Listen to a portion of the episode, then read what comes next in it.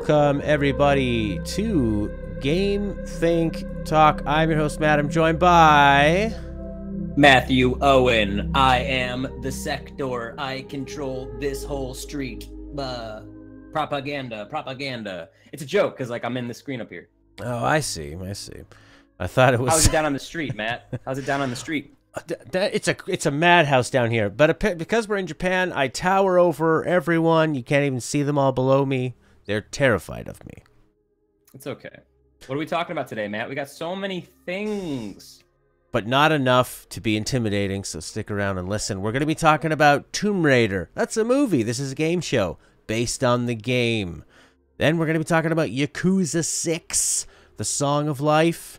Might be talking a little bit about Wind Waker, Zelda. That's right, bringing it back. That's a good game. And also maybe a little bit of um, Fortnite. Fortnite, baby. Let's do it. All right. So, what do you think about Tomb Raider, the movie, the game? A lot of a lot of uh, movies based on games suck, are real bad. Yeah. Yeah. Most them bad. I saw Assassin's Creed. It was barely passable. Bad. Yeah, it wasn't great. So, uh, Tomb Tomb Raider. Yeah, I'll keep it short because this mm. movie doesn't sell itself as like a AAA blockbuster. You know, kind of does in the trailer, but what it promises is a story of Lara Croft, not the old Angelina Jolie hypersexual Lara Croft, but the same one we see in the 2013 reboot. Just the know? absolutely stunningly gorgeous Alicia Vikander. Alicia Vikander, who plays a young, inexperienced. She's when this movie starts, she is. Uh, mourning the loss of her father, not because he's dead, but because he's been missing for seven years. He left and oh, has never no closure. Yeah, so she left behind that Lara Croft manor for her own kind of independent life, but she's drawn back in through a series of, you know, this and that's. And she decides she wants to go find where her father might be. Uh, and that leads her to this island in, well, off the coast of the Japanese main islands. Um, and it's to this hidden tomb that holds untold horrors. Uh, the movie is not great. I will say that right now. It's not great, uh, but it is good. It's a good time. If you turn off your brain a little bit and you don't expect like super excellent writing, you know, it's not going to blow you away. But if you're a fan of Tomb Raider, if you're a fan of action films, and even if you have, you know, no knowledge of Tomb Raider as a franchise, like my girlfriend who went and saw, never played any of the Tomb Raider movies. I think, or Tomb Raider movies. She never played any of the games. I think she saw those movies, movies, played us.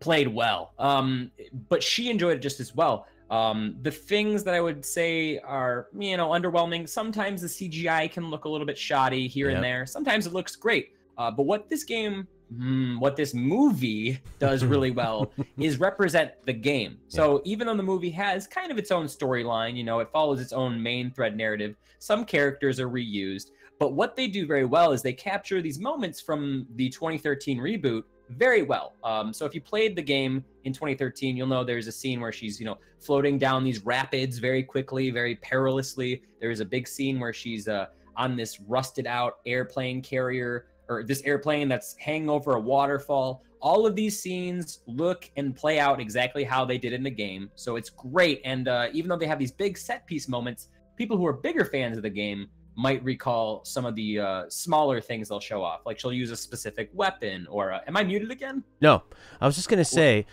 yeah. when they put in these sort of video gamey scenes for somebody who is not looking and like, oh, that's from the game. D- they wouldn't know.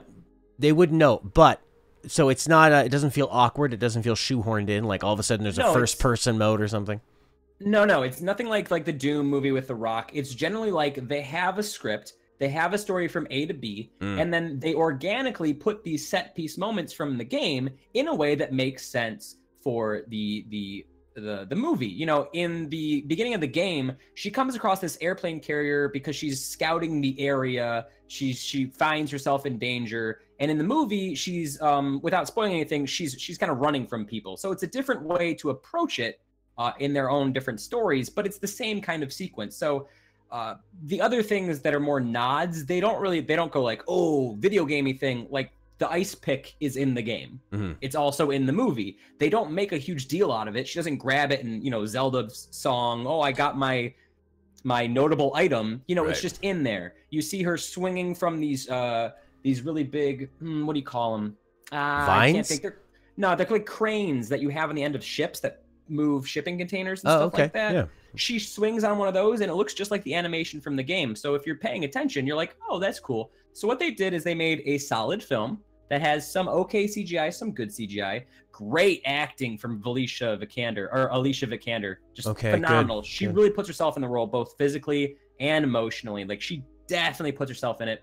Uh, good supporting actors. You got Walton Goggins as the villain. Um, you got a few other people, but the cast is generally small. Um, it's more about Lara and her her journey into becoming the Tomb Raider. When she starts off the movie, she's inexperienced. She goes on this quest to find her father, turns her into the hardened warrior we know.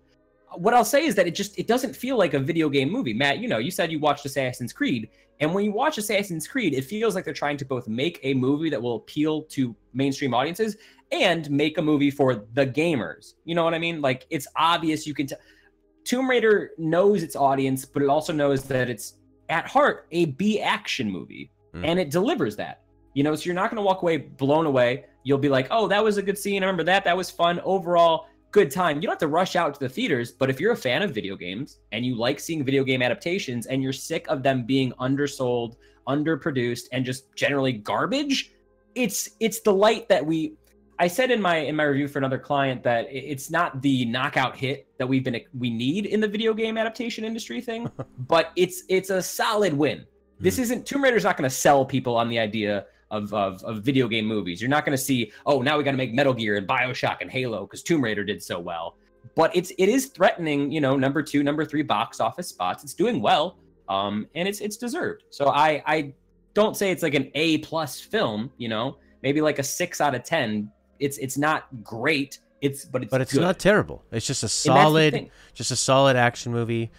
and even the parts that are bad are passable you know like oh some crappy cgi it's okay it was only on screen for 10 seconds you know this character may be a little bit underwhelmed but they don't or underdeveloped but they don't waste screen time maybe there's a few pacing issues i could have cut like 10 minutes from the movie but i was thoroughly entertained i had a good time it reminded me of the game i left the theater happy and i said it was a good it was a good way to spend a thursday night and if that's what you're looking for out of an action film you can get it from tomb raider which I went in expecting it to be garbage, and I was I was thoroughly impressed. So, I, soft recommendation, but if you like the games and you like action movies, you might as well, unless you're going to see Pacific Rim this week, which I I wouldn't, you know.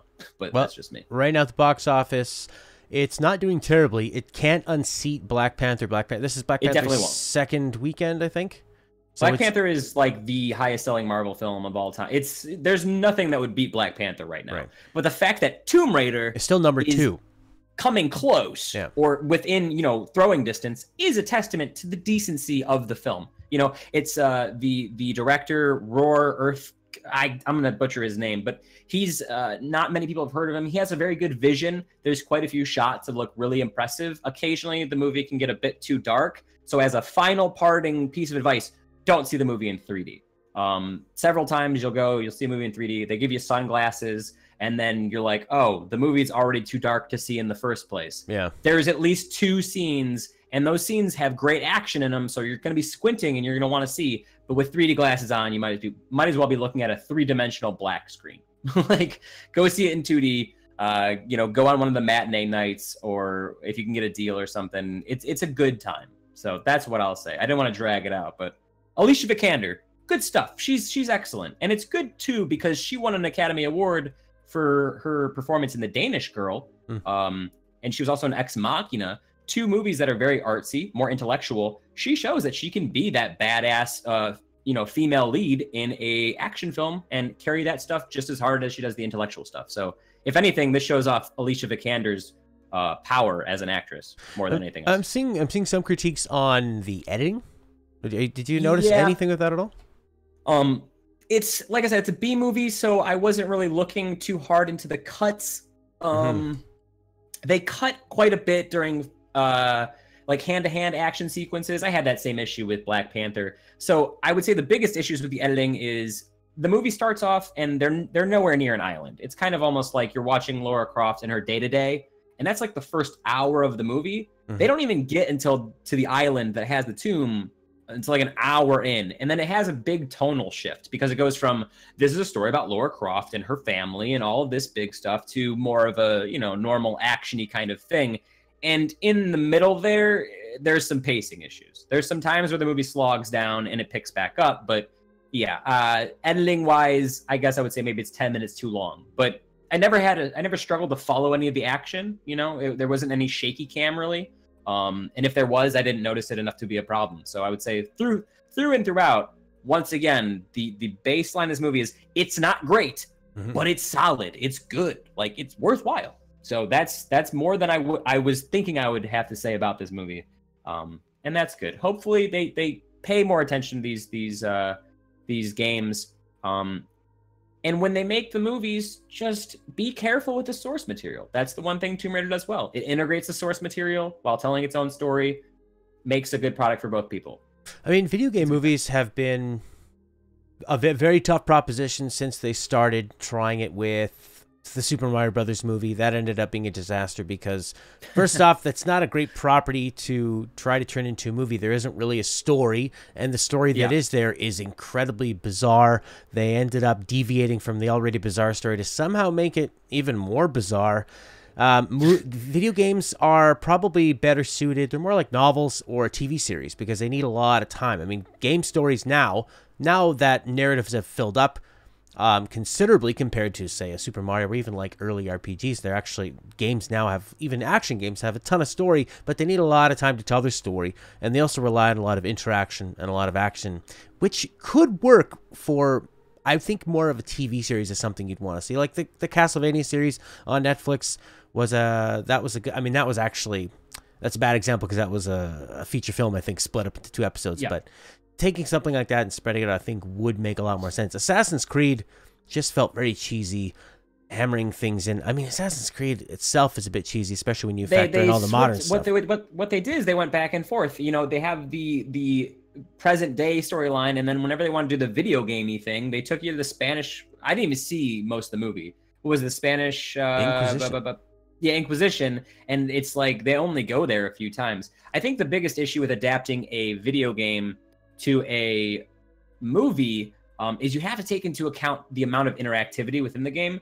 Um, before I even walked into Tomb Raider, uh, there was something I said is that there is one thing that this movie can never do. Um, that is that anybody who plays the game will immediately be able to tell you about, and that's how brutal Lara's deaths are. Because right. When you see Lara die in the 2013 Tomb Raider games, there it's violent deaths. It so it adds this level of stakes it adds like you're not going to fall into a trap and then it's going to like you're going to watch her die and you're going to yeah. feel bad about it.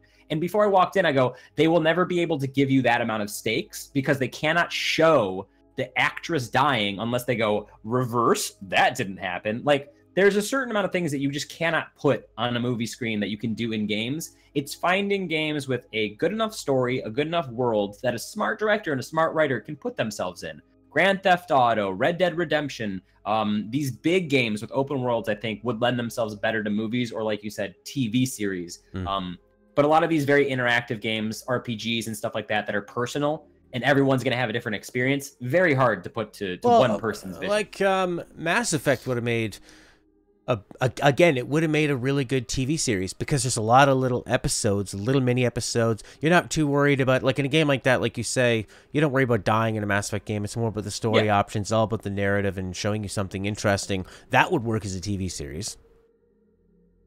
I, or, you know, the one thing that I'm super surprised that they never did is adapt any of these uh, first person, like Outlast. Outlast would be an excellent game to make into a movie because sure. it is handy cam. It's straight through. I feel like they often take on these big properties and that's why the Halo movie was in production and eventually got canceled, I believe, for 10 years because mm. they want to get these big properties that will sell out everything.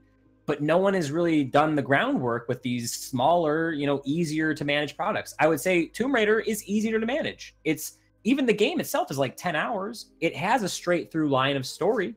And they, like I said, they borrow things from the game the point is is they made a good product by paying attention to the source material and understanding the audience and i feel like tomb raider you can do that with other games might be a little bit harder but at the end of the day we have a good video game movie and that's hey 2018 good job okay. at least you gave me a decent movie you you've nicely put a bow on your reasoning like five times, and I keep bringing, I keep opening the wound and pouring back in. But we'll we'll move on. Let's let's talk about a video game that at times may feel like you're watching a movie. That's right. I'm talking about Yakuza number officially number six. Song six. of Life. Oh, one second. Actually, let's backtrack a bit. I yeah. break for bunnies, who is Sarah, one of our wonderful patrons, and Jeremy is also Hi, one of our patrons watching over on uh, Twitch. And What's up, guys? Maester is here as well, and Maester. El Azul and Crazy Cause. Uh, Break for Bunnies sing. It's so hard to get it right because you either have a vague to no story, or you do so much they can't fit into one movie because they have they're trying to be can't be assured they'll get more than one. It's sort of the because movies are such a risky Kinda, feel like proposition. you do don't know. Effect, you know. Yeah, where yeah, exactly. Like Andromeda, they they set up for some sequels. They go, ooh, Well, and that's okay. That's the last thing I will say about Tomb Raider because I completely forgot about that. Um, uh, first off, trailers. Stop using the last line in your movie as the last line in your trailer. yeah. Um, I'm so sick of spoiler trailer- trailers. If you haven't seen the trailer, don't. If you want to see Tomb Raider, but if you have, I'm sorry to tell you, uh, the scene in the end, the end after the Tomb Raider, where she goes, "I'll take two, and she's showing her iconic guns. That's the end of the movie because that's them saying there's going to be a second and third movie. Um, it's the one thing Would you that want sequel of I was like, I wait, what? Say it again. Would you want a sequel for this? Oh yeah, oh yeah. Because well, that's the thing. Because this movie follows the first Tomb Raider film or uh, game well enough that I would trust them to do Rise of the Tomb Raider and the eventual Shadow of the Tomb Raider good enough. Uh, I think if they try to make it a franchise with like five or six, that's the thing. Without seeing the movie, it's kind of hard to tell you guys, and I don't want to spoil anything. But it follows the same thread as the game. You know, it's Mhm. not like some big stuff like the main story of the game series is kind of the same thing they're going for here, but just slightly altered. But like Sarah said, I mean, yeah, they're going to be trying to get these into a franchise. Um, luckily, Tomb Raider hit, but that's always the problem is that you see them sacrificing things for we'll put it in the sequel that will never get made, um, and that's that's an issue. But yeah, trailers, really trailers, and specifically the people who do the Tomb Raider marketing, do not put your final words from the movie as the final. It's you're literally just spoiling the surprise before we get to see the, the movie. It makes no sense. I don't get it. Dumb, dumb, dumb, dumb, dumb. All right, let's Anyways. talk about Yakuza, Yakuza 6. Yakuza 6, Song of Life. So, Yakuza finally sort of hit the big time, I think, maybe partly because Yakuza 5 was put out for free on PS Plus, so people that had PS3s were able to, I mean, have this big giant RPG. This, hey, why not check this thing out? You got some time to play it if you're still playing. If you're still rocking PS3 games, you're probably looking for big games to fill your time. Uh, Yeah. And then we had the two remakes, not the remakes, we had the prequel come in, and then we had the, the remake of one. is probably the biggest one I think that made the biggest splash. As far as like just feeling the audience, Mm. I think like you said, five gave those people the interest, and then zero was the one that was made on that PS4 engine. It was still on PS3, but it really fleshed it out, and that's I think where people jumped on with the prequel because So- you know it's also the start of the story. So what was Kiwami on? Kiwami is PS4, and I believe no, no, shit. One Here's of them the is off the Yakuza 5 engine, I think, right?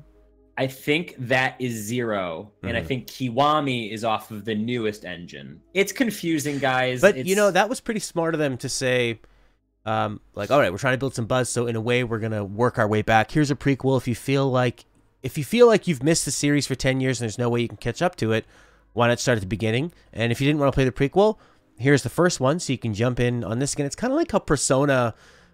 Everybody had heard about four, and those who had had a go back. Vita and played it, and now five seems to be the one where you can. Everyone's like really taking notice of this thing, or sort of like um, like you saw with Elder Scrolls. Morrowind kind of set the groundwork. Oblivion got people interested on the 360 generation, and then Skyrim was the one that Skyrim everybody was up. was waiting for. And I feel like Yakuza Six people are waiting for. and does it- now people are going back to Morrowind, and that's it's a good thing too because if Yeah. you play Yakuza One, it's decent, but Yakuza Two, Three, those games aren't necessarily great in their original form. So they know people are going to play Zero, which is the beginning of the story of Kiryu, who is our main character. They're going to want to see the continuation of that, but they're not going to want to go back and play it on PS2. So let's Yeah. make these Kiwamis. And I don't know if we said this live already, but Yakuza Kiwami 2 is coming out in August. Mhm. Um, which means if you want, you can play Yakuza Zero, get the prequel, and then you can play one and two on your PS4. They're 40 bucks a piece. And then from there, I'm sure they'll make a three, but they're doing a good job bringing in a new audience and then giving that new audience remasters so they don't have to go back and find PS2 copies of the original Yakuza's. But um, yeah, Yakuza 6. I want to keep my thoughts on this generally like a little bit short because my review will be quite long for this game. Mm-hmm. Yakuza as a series is known for being very long. Uh, Matt, we were talking about Metal Gear Solid, and you put out an opinion piece on the website at 90skid.com. Go check out Matt's opinion piece on Metal Gear Solid 4. Uh, and you said that the the cutscenes they can be very long, but you would rather take that over no story, right? No, I was saying that the the people that were arguing with me about it, they were the one. The the main passion of people that that commented on it uh, were saying even though they're long and they're bloated, they still really preferred that to five. And I can see that when the people that went into, we're not talk, talk about four and five, but there are people that love those long cutscenes and they would rather yes. have that than nothing.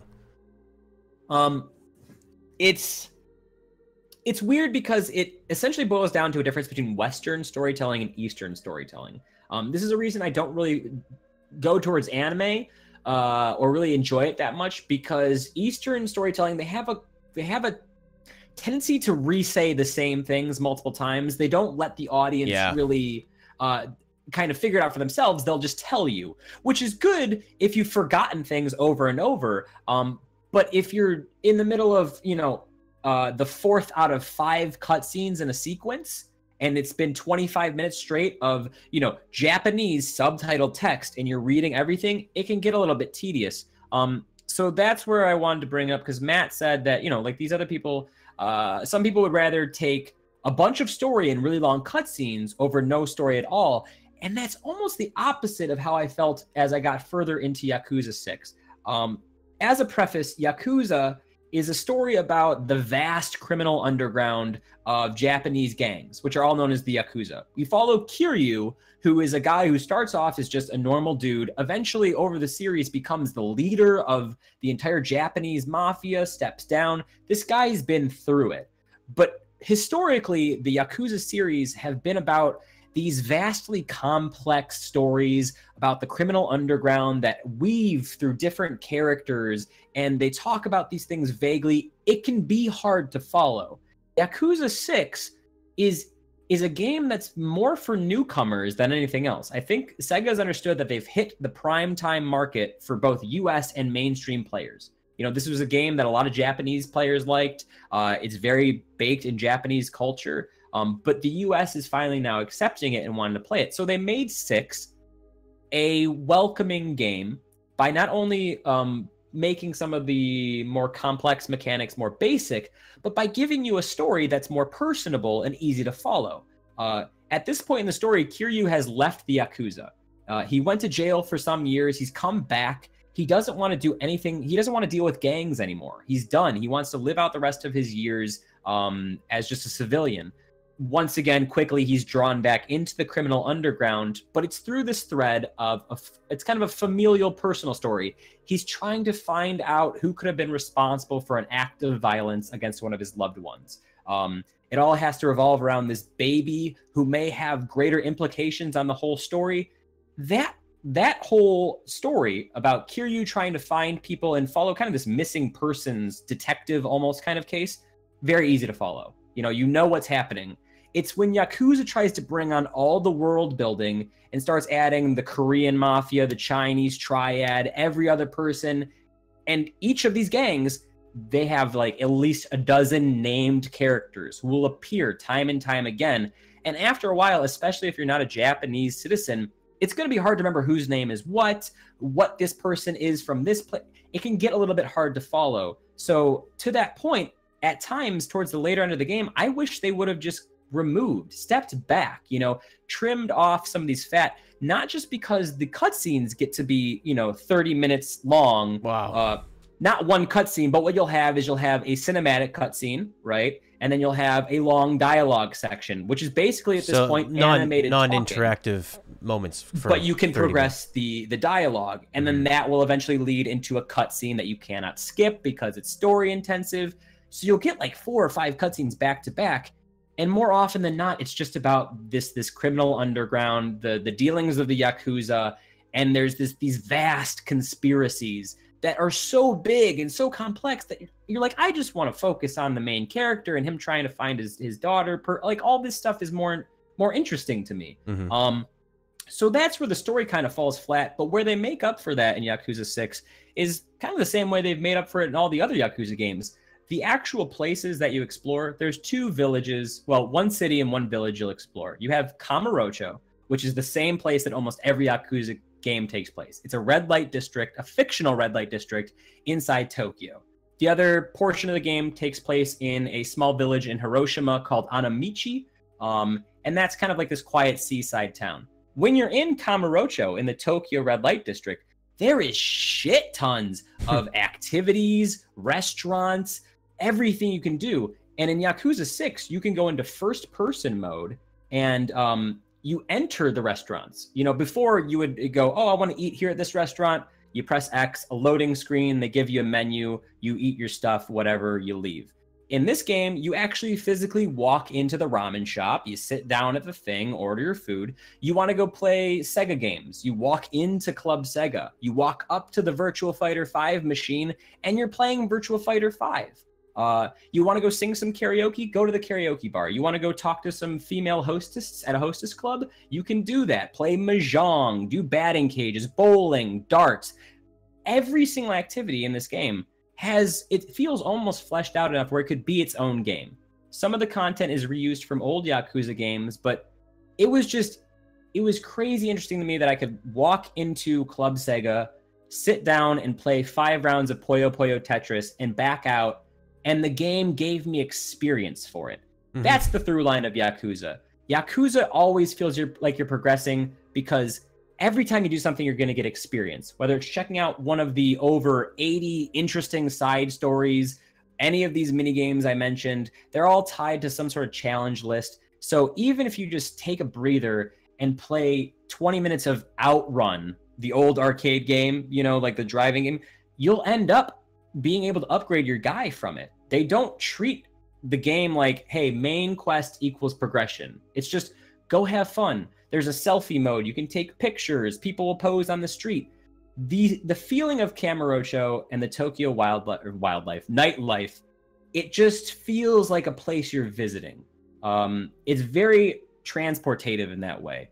Uh, I found myself, you know, going into first person, just walking through the streets, these big neon signs, really taking in the culture. Um, and like I said, everything's in Japanese. There's subtitles and stuff like that, but you really feel like you're visiting a thriving city in Tokyo, and you can do all the things you would expect to. So it's really fun to go there. Think of GTA 5, but smaller, and if you could go into almost every store. That's kind of how it feels, but with a very Japanese touch. Um, to that point, also, the game can be oddly sexual at times um, because in the Japanese culture, they don't care about sexuality as much, or they don't hide it as much as we do in Western countries. So, like, there's a mini game where you, Matt, you play GTA 5, right? Yes. You know how there's like fake websites you can go on, you can do stock trading and stuff. Yeah. Okay, in this game, you can go on the fake internet, but only for one reason Oh. to talk to cam girls. And it's the weirdest mini game because you get a fake website in front of you, a live action girl stripping while you try to do these button combinations to type to them in chat saying things like my love for you is growing. It's it's really uncomfortable at times. And so there is things like that where I'm like, "Ooh, maybe I should have not included that cuz it kind of plays into this 2007 male fantasy sort of thing." But besides that, there's a lot of good stuff to love about this game. The flip side of it is that if you're a franchise veteran, if you played Yakuza 1, 2, 3, and you've been on this ride the entire way, Yakuza 6 is the end of Kiryu's story. And for that to be the, the last game, you'd expect it to be the most full of features. And unfortunately, since they wanted to make it easier for newcomers, the combat system has been drastically reduced to be more simplistic. The uh, skill tree and your upgrades they don't give you as many options. It's easier to follow, but at the price of the complexity that many people enjoy Yakuza combat for.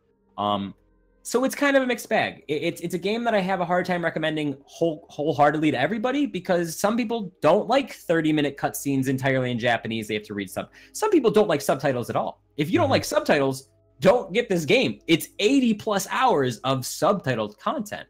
You Wow. know, some people some people really enjoy beat 'em ups, and I would recommend it to them because it's like the last great 3D beat 'em up.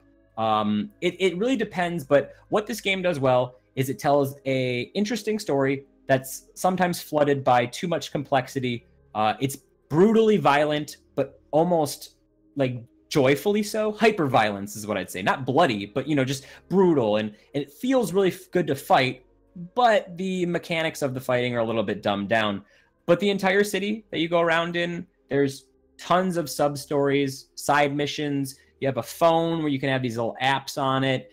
It just feels like a fully realized world. And Mhm. it's something very easily that you can ignore a main quest and go walk around the city and try all the activities. And like I said, you're always progressing. For Christ's sake, there is a challenge for eating every single different item you can eat at every restaurant. So every time I would go to, I'm, I'm hungry. And uh, in this game, after a while, you you become hungry and then you can eat and it gives you experience, or you can ignore it and not do it at all if you don't want. But every time I was like, oh, I'm hungry, it's free experience. I would look on my map and look at the different places I had been. And if I had eaten everything there, I'd be like, oh, I'm gonna go try this sushi place. It really feels like, you know, like it doesn't Mhm. feel like you're playing a game to get the points. It feels like you're just having fun and the game understands that and is rewarding you for doing it. So it does a great job there. Uh, So it I said it was sounds be like short, but like holy shit. it never can be. It sounds so. It sounds like if you are a fan of the series, this is a no-brainer. This is a very solid ending to the franchise for people that have never played a Yakuza or have played Yakuza Kiwami or say just Yakuza Zero. Is it does it make sense to jump in here in the final chapter of a seven of a seven was so six chapter weird. game? because they make Well, a seven now. good point. They make a very, very big point of you don't have to play any other any other Yakuza games to understand this one. But please Um, buy on them. the main on the main menu, it has this memory section where you can get through six to ten um, text and images what happened in every Yakuza game to this point. They'll walk you through everything that happened in Yakuza One, everything important that happened in Yakuza Two, Three, Four, Five, right? and it's but not just the point- ridiculous mini games. No, And- yeah, no, it's it's the main story thread Mm. and it's but who wants to jump into a game series at the very end, especially when they're, you know, reworking these newer ones with remasters? If you're interested in the series, I would say play Yakuza Kiwami um because that is the most fleshed out. It's a tight package. The problem with with playing 0 as your first game is that it's far too expansive. There is way more stuff in Yakuza 0 than there is in Yakuza 6. And that's what's Hmm. weird to me is I feel like Yakuza 6 should have everything. But they wanted newcomers to be able to play the game. It's the first game that's only on PS4. Um, they wanted these newcomers to play it, and so you have the concessions you have to make to make it easier uh, for newcomers. Because Yakuza can be a complex game, but yeah, it's I would say start with Yakuza Kiwami because that gives you a baseline. That's the first quote unquote game, and if you like that, you'll like the rest of the series. Um, it's just interesting. Yakuza 6, Yakuza in general was a game series I always ignored, never thought it was for me. I sat down and played it, and uh, you know, it took me a while to get through the idea of reading subtitles for you know 30 minutes at a time. But there is a lot of good gameplay to be had. I would say it sits. It sits. Matt always likes to give me shit for giving games an eight, but I would say it sits underneath Yakuza Zero only slightly, probably at about an eight, an eight point five. Yeah. There's so many. There's so many times in this game I wanted to give it like a nine, a nine point five, because there's just there's just Hmm. excellent stuff. If Yakuza does anything good, it's it's being wacky and silly, and that's what a lot of these side stories do. Uh, there's like there's one where you you're you're going to find you're on the main mission and it's something super serious, and you'll find a mascot head in the middle of the of the street, and that starts a side story where some guy approaches you and goes, "Hey, I lost my guy who was supposed to be in the mascot suit. Will you do it?" And you're like, "Sure." And then before you know it, you're fighting 20 yakuza dressed up as this like super Japanese cutesy mascot, and then you're on a talk show five minutes late. It just goes to some crazy places, but it's all just silly, and that's the kind of stuff I like.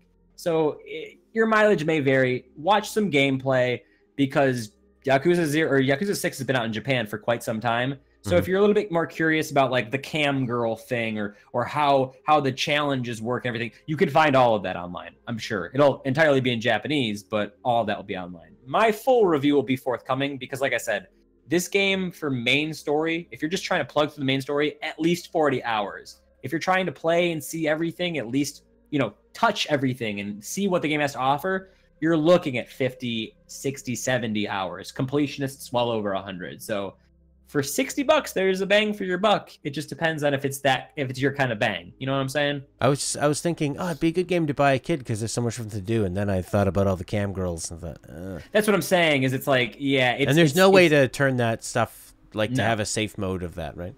yeah yeah. It's Nope. and, and that's what i feel like is that if the story was just kiryu's story with the baby and his kind of not his daughter but the girl he looked after his whole life it would be something that i could recommend to you know i guess younger teens to but i think that this game gets so complex and so overtly maybe unnecessarily complex in its grand tellings that a lot of people will start skipping the cutscenes or it'll go over most people's heads anyways. Oh, I even have trouble following it, and I've been pl- I've played you know like four Yakuza games, so it's uh it's a weird experience. Yakuza is a unique experience that does so many things well that no other game does, and it's a beat 'em up for Christ's sake. It's a free free roam beat 'em up. I always think of it as the the extension of Shenmue, which was a beat up Yes. 3D RPG action adventure with an epic story that had plenty of room for lots of silly sort of spin off things, playing Sega games in the arcade, all that kind of Yeah. stuff. all right, well, look for his review on our website, a 90s kid.com. Well, the game comes out April twenty fourth, by the way, or April it, third week of April is when you can get it in the U.S. and that's Um, just on the PS4, right? Yes, PS4 only. Uh, sorry, PS3 users.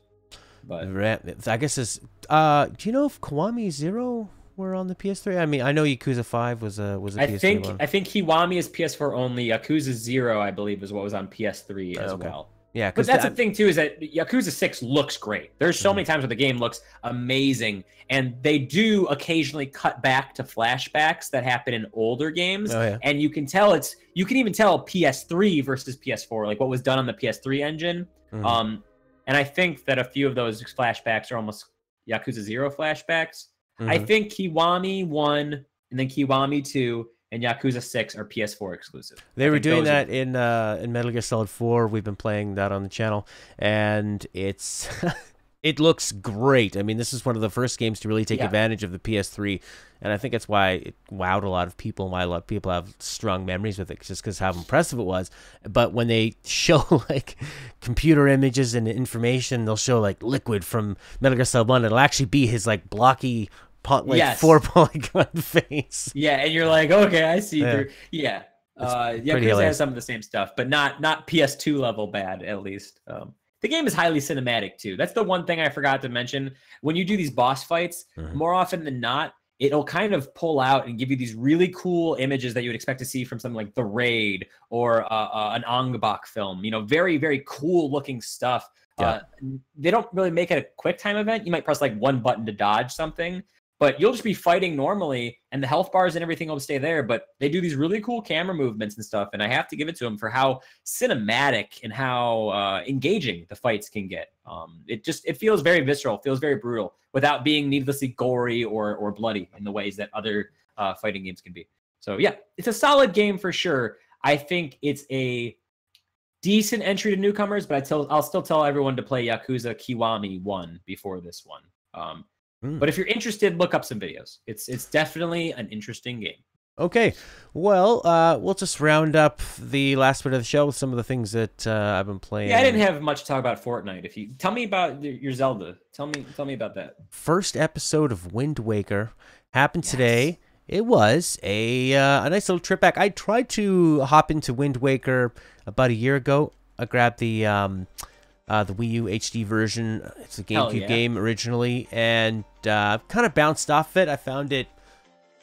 It's got a long tutorial, and we started seeing a trend after the great Ocarina of Time and Majora's Mask kind of pushed you into the game pretty quickly. I mean, Ocarina of Time has you solving a dungeon basically the first thing you do. You're stuck in The dungeon is the tutorial, even. yeah, it's Yeah. fantastic, and it just shows you everything you need to know in the game, and actually has you come up with some pretty interesting solutions uh, very quickly. Whereas, and you know, Majora's Mask has a little bit longer of an intro just because it's sadder, uh, but you gotta build it up too. Understand the whole time mechanic and stuff there. Yeah, and to and to sort of set up why this is happening, and to and just to, I think because they're using the same engine and the same assets in Majora's Mask, I think you wanted to take some time to say this is a different vibe, this is a different Yes, feel. Here's different a game. defeated hero, but with. Uh, uh, Wind Waker, Twilight Princess, and Skyward Sword. This started a trend of much longer intros where uh, Wind I hate Skyward Sword's beginning so much. Oh, it's it's like about a half an hour before anything happens of you actually doing gameplay, and I think that they don't. I don't even like Skyward Sword that much, to be honest. It's not that good of a game. Yeah, Um, we've- people will burn me at the stake for that, but like, it's not that Oh, good of a you know what happens? A Zelda game comes out, everyone gives it 10 out of 10, and then later on they go, well, maybe there's some problems with it, and then a little bit later, the real the real idea of it comes out, and that's kind of why I like to go back and play these. Journalists were saying, I remember when uh, Skyward Sword came out with its shoddy motion controls that barely worked, people were saying, is Skyward Sword better than Ocarina of Time? And that was like a legitimate argument. And it's like, no, no. and like you said, everyone gets so hot on these Zeldas. And I was admittedly hot on Wind Waker, but like you said, Wind Waker has like a super long beginning and it's, but it's cutesy. I think that's yeah. why I'm okay with Wind Waker is because it's very different, you know? It is, and it's funny because Wind Waker was the one that, um, and we had a lot of people in our chat saying they stayed away from it, or, uh, you know, there was the whole outrage of like, how of the dare they make it cartoony? And this is when.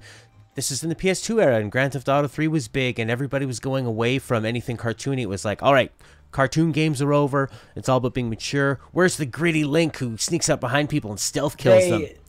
Before they did Wind Waker, they showed off that GameCube um, uh, tech demo reel at an E3 that showed Link, a very realistic looking Link, Right. entering you know and fighting like a Ganondorf or something like that, and it was a teaser. And then they showed Wind Waker, and it was cel shaded, and people were like, well, what, what, what did you show us two years ago? That was probably the mistake, was was setting an That's mistake expectation for something, getting people really hyped up. Because the GameCube was actually very powerful. The GameCube, in many ways, was more powerful was. than the PS2, which is Mhm. funny because it was smaller and it had that little lunchbox handle, and it kind of put it. And it was purple a lot of the time, and it put off this vibe as being a uh, more of a children's game machine. But I mean, it was a really powerful piece of machinery that ran, you know, Resident Evil 4 60 really well. FPS, bro.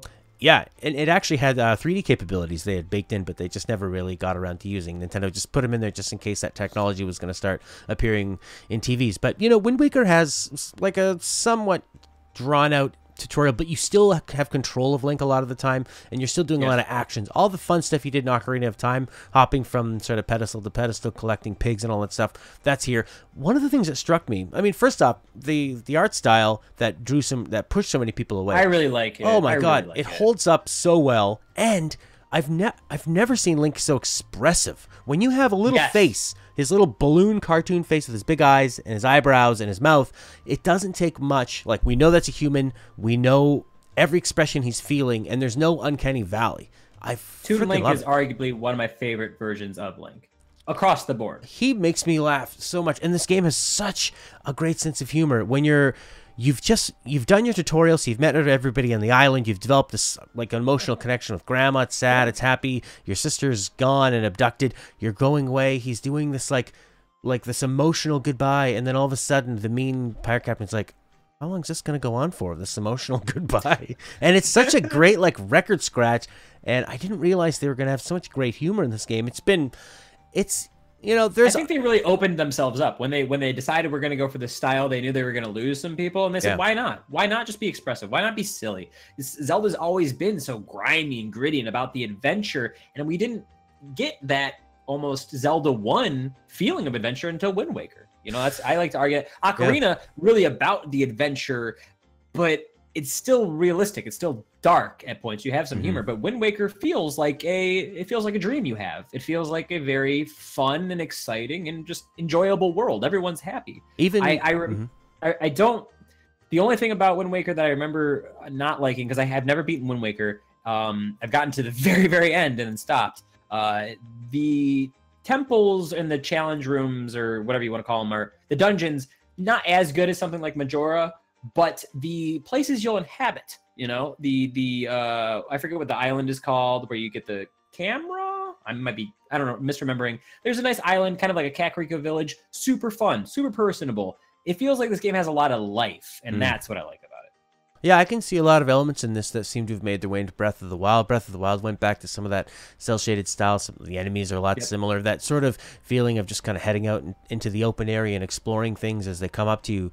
I, I really enjoy. It kind of reminds me more of the very first Zelda, where it was just go in any direction, and it might be more difficult if you go this way. Not saying they necessarily have that, but it, there is like a nice sense of wonder, and it's not I'd say for them, like I, I had enough of a good time that I breezed through like six hours today, and and it was, it was no problem. But um, there are, there are, you know, sometimes playing a game and you think I like this, but I kind of wish I was playing Breath of the Wild because Breath of the Wild took that idea and went so far with it. And I played Breath of the Wild completely the first month that it had come out. Still remember that day. Was it like March third? It came out. Oh my god, what a game! Yeah, what yeah, a day! Right with launch. but um, I haven't gone back since, and I think I'm finally getting ready to. And Wind Waker is kind of getting me to scratch that itch for it. So I'm excited to play through this one. I've never played Twilight Princess all the way through Skyward Sword, so I'd like to try Twilight Princess as well. I I have oh Matt, maybe we should just beat Zelda games together because even though I'm tattooed, my per, I am permanently marked with Zelda imagery. I have only ever beaten the first one, Mhm. um, Ocarina, Skyward, Breath of the Wild.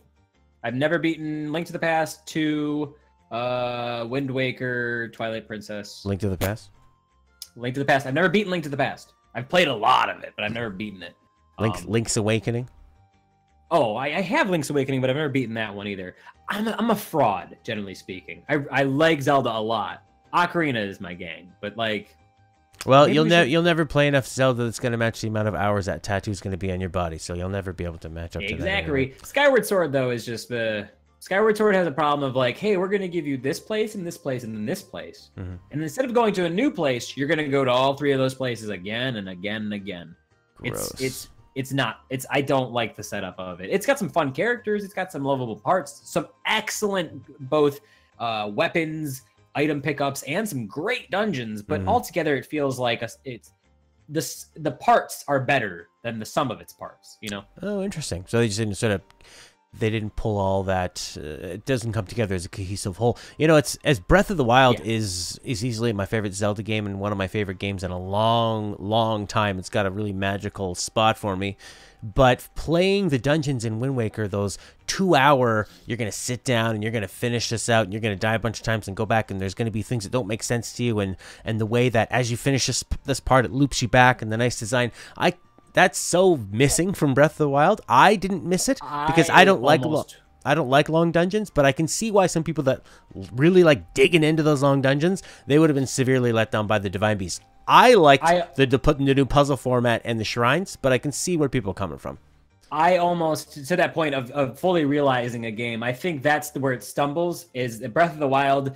I either wanted their dungeons to be not moving beasts, but fully, you know, like Yeah. cool in-depth things, or just get rid of them altogether. I have I didn't really have an issue with the you know breaking up the shrines. I enjoyed that quite a bit. I just felt some of them were a little bit uh, lackluster. But I feel like that game would have been a little bit easier for me to to let myself let loose in if there wasn't dungeons. You know that there was big set piece moments maybe. Mhm. I, I don't know. Maybe it's just it, go one way or the other. You know, I like Wind Waker's go through the seas and all that stuff, and you eventually arise at the dungeons. But I think, like you said, Breath of the Wild really ex- excels when you're just having a good time, experimenting.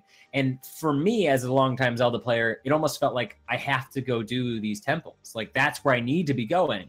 Um, and I wish it was almost organically that you you found. That You don't I have to, know. man. You can just go right to the castle. Don't Bro, do any of them. I know it's so bad. Oh, let's talk about Fortnite for ten seconds. Ready? Even quicker. Could you give me a real quick ranking of the Zelda games you've played? What's your ranking of them? And if you and if you want to think about it, I can give mine. Uh, do you have yours first? I would say Breath of the Wild Yeah. and then Ocarina of Time. Wait, that I've played or beaten? Uh, that you've played enough that you could rank. I mean, you know, if you've gotten Ocarina, um, Link Between Worlds, one, Link to the Past. Majora would probably be actually like one spot up there, so I lied. Skyward is definitely towards the bottom. Twilight Princess is like second or third bottom. Breath of the Wild is definitely in the middle. So I think What's what's better than Skyward Sword? Or sorry, what's worse than Skyward Sword? On your list. I think Skyward Sword is the worst Zelda game in my opinion.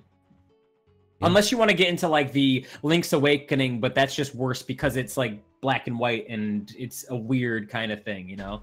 Like I I think Skyward Sword has a lot of cool things, but the just the nostalgia I have for games like Majora's Mask, um the Ocarina, Link to the Past, like Link Between Worlds, which is the 3DS one, is great. It's fantastic. Mhm. I it's it's the it's like the first 2D Zelda that I really was 100% into. Like the first Zelda for NES, I went back and played out of necessity. I was like I need to I need to beat this game. Yeah. I cannot call myself a Zelda fan unless I beat this game. Kind of the same thing I did with 2, which I played quite a bit of. Um but Link Between Worlds was the first one I was like, "Oh, this is this is great. This Right. is fantastic." So it has to rank up there high for me. But I feel like a lot of Zelda games they kind of come into their own towards the end, uh, or at least that's where they hide some of their best content. I know with Ocarina of Time, I really like the Ganon trials, and that's like the last thing you do. Um, I just think Twilight Princess was too dark and gritty and too open. I think Skyward Sword, it the motion controls, and like I said, they don't have enough variety of dungeons. It's just the same three areas, kind of over and over in different ways. Um, and then everything from there is just preference. You know, like I Mhm. I prefer Yeah, Ocarina over. Majora.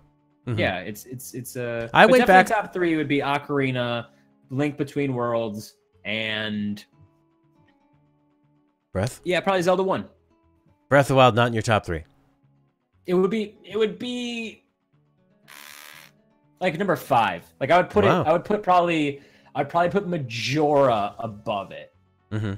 Majora's a cool. That's a cool one to like. And Breath of the Wild, those two are kind of like the most unique out of everything. You know. Yeah. I would say I like Majora because I'm also I like the time travel crap. You know, like I played Dead Rising and I liked the time manipulation and that Mhm. and all that stuff. So like that for me is is good. For somebody else, it'd be utter trash. You know, so um, Great Zelda music. is an Great music and series. dungeons in Majora's. that's another thing too. Because as soon as I start thinking about like the graphics and and the, the atmosphere, every Zelda does something amazing. It doesn't matter if it's Zelda two. Zelda two did difficulty and a difficulty slope. Yeah. Fantastic. That game feels like Dark Souls, Exactly. Yeah, yeah, yeah. So every every Zelda game and, not- and not just because at- it's hard, but because you you you get to this point where you're so terrified of losing your progress that you kind of end up creeping through like oh my god what's going to come at me and then something comes running at you like a jumping fox and you go like i have to learn how to fight you really quick or i'm going to die and get sent back it's no longer smash A, shoot at them. It's Yeah. like you're gonna duck. You're taking precise shots. So I think that's why people they they too. somehow figured out how to make a knight's duel seem like they do these one-on-one That's what sword fighting duels yet it's two-dimensional it's and like easy ai but they it's because the challenge is so high and then if you die you only get those three chances and then it's back to the beginning but you keep your experience which is like the only zelda game with experience and leveling like up other weird, than breath it's of the very Wild. RPG-ish. It's it's weird. But yeah, let me let me let me Fortnite for like ten seconds, yeah and then we gotta go because I got Sea of Thieves. There's so many things we gotta do tonight. okay Fortnite is better than Pe- Player Unknown's Battlegrounds, bar none. It's better. Everyone should play it. It's a good time. So That's all I wanted to say. Because I was the guy for two weeks, or well, I played the original Fortnite, which was the PVE that you had to pay for, Mhm. and then I was like, "This is done. No, I'm done. Epic, you screwed me. It's not even that good. Whatever." And then so when Battle Royale came out, I was no, I don't want to deal with you, Epic. I don't want to deal with your Fortnite garbage. I finally played it. I played on PC servers. Uh, I played on PS4, but my friend was on PC servers. I had a blast. You know, I it, it's for me, it's a game that's more fun to play with friends for sure. But I did play a few solo matches, and I completely understand why people like it so much. So if you haven't tried Fortnite because you're thinking maybe people are just like hyped up, definitely give it a go. And it's not a game that you really need to be super super skilled at. It's it's Looney Tunes PUBG. uh, it's a good time. It's a good time, and that's just me publicly saying you, you you deserve having the most popular game of all time right now, or not of all time, but you know, those games need to get rid of third person mode shouldn't be oh, do a first person. Well, PUBG, that's the thing. PUBG has third person servers and first person servers, Yeah. and then now they've made it But the thing with PUBG is it's like Call of Duty, where you take two or three shots and you're dead. And also the graphics are realistic, so it's hard to see people. Fortnite is the direct opposite, where if somebody shoots you in the back of the head with a shotgun, unless they one shot kill you, you can turn around and you still have a fighting chance. And you can see people, they're identifiable. It's just, it's the Halo to the Call of Duty. And I'm a Halo guy through and through. So yeah, Fortnite, give it a go. It's worth it. All it's right. free too. There you go. Maester said he's been playing it recently with a friend. It It's is good. fun. That's it for now. We are going to be back on this channel tomorrow with Final Yeah, what are you Fantasy playing, Matt? 15, 9:30 a.m. Eastern Time. After that, it's going to be Metal Gear Solid 4. After that, it's going to be Zelda. South Wind Park. Waker. Man, I couldn't figure out the social media quest. The very first quest they give you, try to get friends on the social media. I couldn't get it to work. It like glitched out on me. I talked to You have to everybody. talk to you have to go talk to one of the guys that are like further down. You look at the map. I did. I went to Oh, every single screen. It's I talked to everybody. It's glitched out. Oh, also an announcement. This podcast is now available on iTunes, SoundCloud, RS feed, wherever you get your Broken door there. Ghost yeah, door. wherever you get your uh, podcast. That's where you can find the Game Thing Talk podcast. So Check it out, guys. Next week we're gonna be doing Sea of Thieves. I got a game called The Council, which is like some Telltale adventure. Not Telltale, but I That think it's a remake. We we can maybe talk about that. sounds. Uh, my guess is that you have to make difficult decisions and and, de- and decide who dies. I'm pretty sure that's exactly what it, it is. But Sea of Thieves for sure. That's that new rare uh, Microsoft game. You pirates and stuff. So many things. Hmm. We're here week after week, and Matt's here uh, day after day playing all these good games. Hit that subscribe button. If you want to. Otherwise, I don't want to tell you dad. what to do. do. it, do what you want. All right, we're out of here. Goodbye for now. Deuces, thanks for stopping Bye. by. Thanks, patrons. Thanks, everybody. Thanks, Rurutu, for the. Uh, so it's like a beautiful pony. Goodbye. Thank you.